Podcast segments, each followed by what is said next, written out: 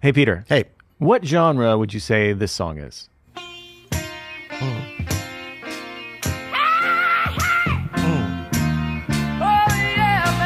neo soul bebop, Oh, obviously neo soul bebop. How about this? big band. Big band music. Got it. Got it. What about this song? Sounds like mid-century pop. Does it? No I would say it's all the genre of Stevie. to I like it. celebrate.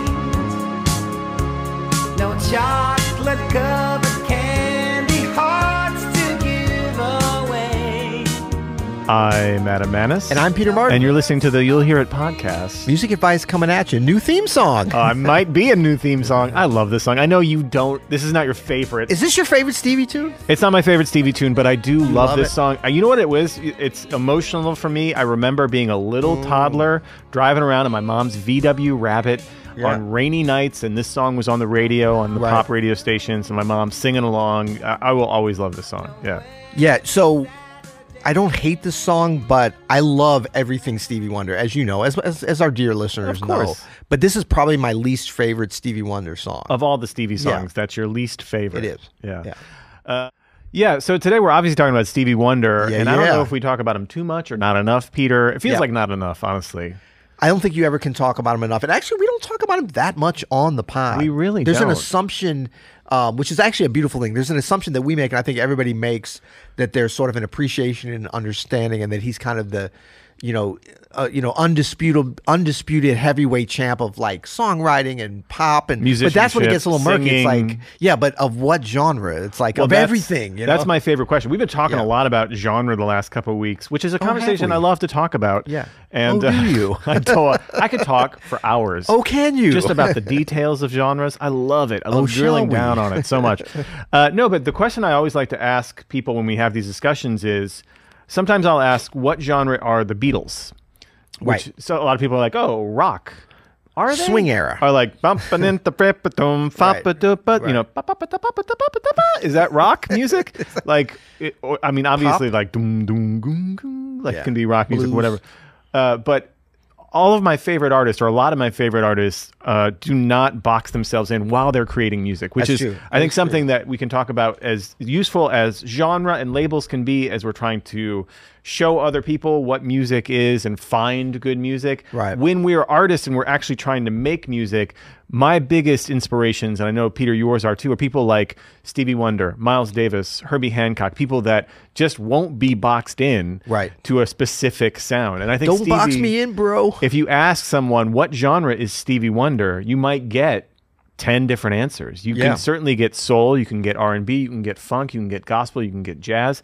Right. You can even get some, you know, tracks that sound almost classical. You can get pop certainly with like I just called to say I love you and some of the I other think pop, hits. in a way is yeah is the most logical, but it's also the least useful because that It's just too means big of an whatever's umbrella. popular at that time. Yeah, and 'cause- because Stevie's uh, career has spanned so many different decades, and he's had hits since he was you know. 11 years old Totally, or, yeah. or, you know that you could say he's always been pop and or pop adjacent He's been popular. Popular. But when, talk, when you're talking about like trying to define a sound, like today when I asked you what genre is Stevie Wonder, your Yeah. first answer was pop. Right. And I was like, oh, like Mariah Carey or Christina Aguilera pop. And like i obviously said yes but better but obviously not. Like it, it's it's it doesn't sound the Yeah. same as those. well, that's what i'm other saying artists. maybe pop is the least useful out of out It's of just a everything. big umbrella, I Yeah. think, for for whatever's popular at the moment. But it's just th these kinds of artists, artists like Stevie and the Beatles, and and like we mentioned, Herbie and and Miles Davis. While you would certainly classify them, you know, in a record store or on Spotify as in the jazz category, Yeah. Miles and Herbie. Their music has evolved over time, and not always with the trends in jazz. Yeah. you know, and they're always playing different stuff. It's really just their own genre. Yeah. And I thought we could talk about the usefulness of that uh, for musicians, or just kind of talk about genre as a box. Yeah. And sort of the hindrance it can have on our own personal development. This just caveat because I we've got a lot of blowback from the Loive episode about me being frustrated talking about genre. Genre is certainly useful, and labels can be useful for helping to teach and define and show people like. And also scope is important. We talked about my aunt Linda before, like. If I'm talking to my aunt Linda, Kenny G is jazz. Not shout, even smooth- shout out aunt, uh, aunt linda by the way Kenny G is jazz, not even smooth jazz, because she doesn't really know the difference between the two. Yeah. So when we're t- having a discussion, if I'm talking about Kenny G to you, Yeah. he might not even get the smooth jazz label. It might be like contemporary instrumental pop or something, right? Yeah. Because we're we were able to define things in a little bit sharper terms. So scope certainly can. But be I a do part think of the too, discussion. uh, uh, Aunt Linda, Aunt Linda, and you know, kind of the general. Wait, you popular, say aunt and I say aunt, aunt. Aunt, I don't know. It could Aunt? be either one. Um, wh- well, Linda is your aunt or aunt, so which is it? I, s- I always say aunt. Aunt, Aunt Linda. you know, Yeah, that's like- what I'll do. yeah. No, but I think like if you talk about so Kenny G and Kenny Garrett. Yeah. Like Yeah, yeah. if you group them together, that could be jarring to anybody. If you're like, yeah, let's go hear one of the Kennys. Last name ends in G. Eh, it doesn't make a difference. They're both jazz. Yeah. Like that's pretty different. Like just in terms of like the overall sound. And we're not saying one is better than the other. One is better than the other. But I mean, it, it just even that kind of gradation between you know artists within the supposedly same genre i think is is kind of important at times you know to define them But it's all put on the fact after. Oh. Yeah. After the music is already made. And it's really put on by people in marketing departments and things like that as an attempt to sell records, right? So that Yeah. it's easily put into a box and categorized. And then also listeners know, oh, if this is in the jazz section, I like this. I like, you know, Ahmad Jamal. So and, and Kenny Garrett is right there. So it's same section. Maybe Right. it sounds some something similar.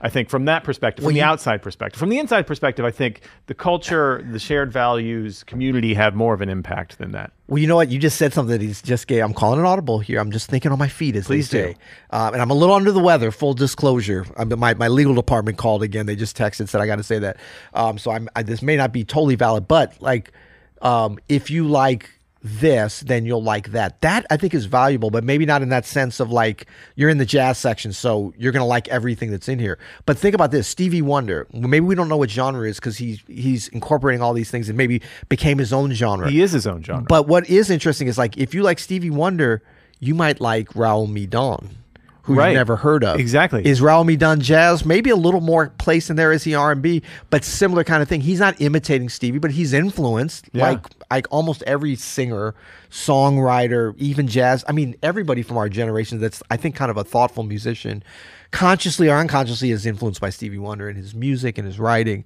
And so, but I do think that kind of thing is interesting. Like if you like Kenny G, then you'll like Kenny Garrett. Uh, maybe not, not, so much. That's what I'm saying. Like sometimes the labels that we put on the thing is not an accurate description of what might be the, the commonalities. So, like you said, you know, if you like Stevie Wonder, you might like this. You might like Michael Jackson.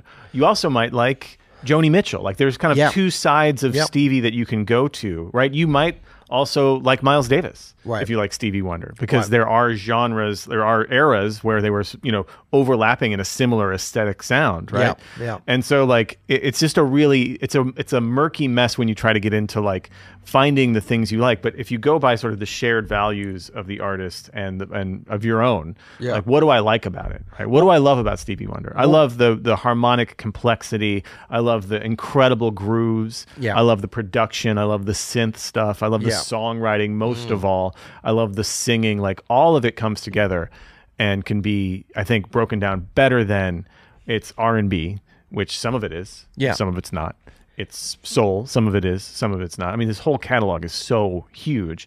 Some of it's, I think, you could classify as jazz, especially of that era. Yep. You know, some of it is is folk music of that era. Like there's all this huge swath of of influence that happens in a in a extremely uh, uh, progressive artist like Stevie Wonder. so um, that I think that's a great way to put it. Progr- progressive artists like Stevie Wonder, of course, which are sort of generational talents in a way, like they don't come along that often, but there are other ones. Um, like, do they become a genre unto themselves because they are so popular? Or because they cross over, s- like because you can hear the influences of so many genres, but you can't necess- necessarily say like it's mostly R and B, but a little bit of jazz and classical sprinkled in. So I don't I don't think so. Like so let's take a group like let's take someone like Phil Collins. Mm-hmm. As popular as Stevie Wonder maybe or almost certainly in, in that 80s period. Yeah. Right? And but he's a pop he's a pop singer. Yeah. Like he made pop hits. You know, he made Invisible Touch Bangers, and all the pop bangers, with bangers. Genesis. Yeah. You know, all that stuff. Uh, uh, Pop or rock though? But I mean, it's he's definitely has his like you know uh, um, or prog rock. prog rock don't influences even know from what no that Oh, early Genesis. He was the prog rock drummer of the early Genesis really? Oh. band that had Peter Gabriel as the singer as Genesis. Yeah, and he was just the drummer. Okay. And then when they moved over into the pop sphere with all the DX7 stuff, you know, he's definitely the singer. But that's not like they're not. They're they're definitely like crossing over genres between those two eras. But in general, Phil Collins as an artist, we're going to call him more of a pop singer. I'm talking about like if you were to say what genre is Phil Collins, well, those are pop ballads he's singing. Those are that's pop music he's making. Yeah. But if you were to say what genre is Jacob Collier, Peter, what, Yeah. what genre is Jacob Collier? Um, nouveau harmonic progressive. You have to make up some words. UK soul combination jazz. of words, right? Yeah. And that's what I'm saying is like it can be you can play you can you can play within a genre and be a sort of devotional musician to that genre. Yeah. And say like I really want to sound like rockabilly or whatever and Yeah. like really like lean into the look and the feel and the sound of that music or you can be the kind which is there's nothing wrong with that like there's a lot of great music and Not that there's anything wrong with that. no, no, no. But there's not. But or you can, I think you can be more of like a, a, a introspective, reflective, almost meditative artist. Like I would s- consider like Stevie. Jacob Collier is like a one of one. We'll put Miles in there as well. I think the Beatles are so unique in there. Obviously, started off as like with like rock and roll and that sort of like you know a Brit, lot of blues. Brit a pop, a lot of blues in influence. their influence. But like if you listen, But they're not a to- blues band. no, you listen to Abbey Road, like it's all over the map what Yeah. they're trying to do. There's definitely classical influence. There's Yeah. like English choral music influence And in like, there, what's that? The concert band stuff, you know. Concert band stuff, English brass band sounds. You know Yeah. what I mean? Like it's an interesting mix of stuff.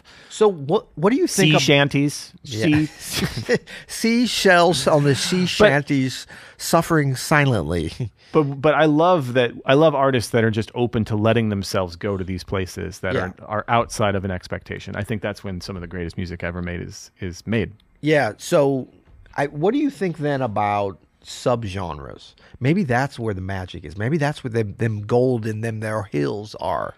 So, like, maybe that's a more useful thing. So, if you think about like, do you like classical music? Well, are you talking about you know? I mean, literally, classical music is a very short period. In what we're Oh. Right, but talking about, okay, yeah. so but within that, but that's sort of a shu- subgenre. So if you look Yeah. at like Baroque is a subgenre of classical. Yeah. um, you might l- really like Baroque music. I mean, Kelly was Kelly Martin, uh, the the wonderful, beautiful Kelly Martin asked me the other day because we went to see the symphony. She's like, "Is this we, it was Beethoven piano concerto?" She's like, "Is this classical or romantic period?" And I was like, "Well, it's classical."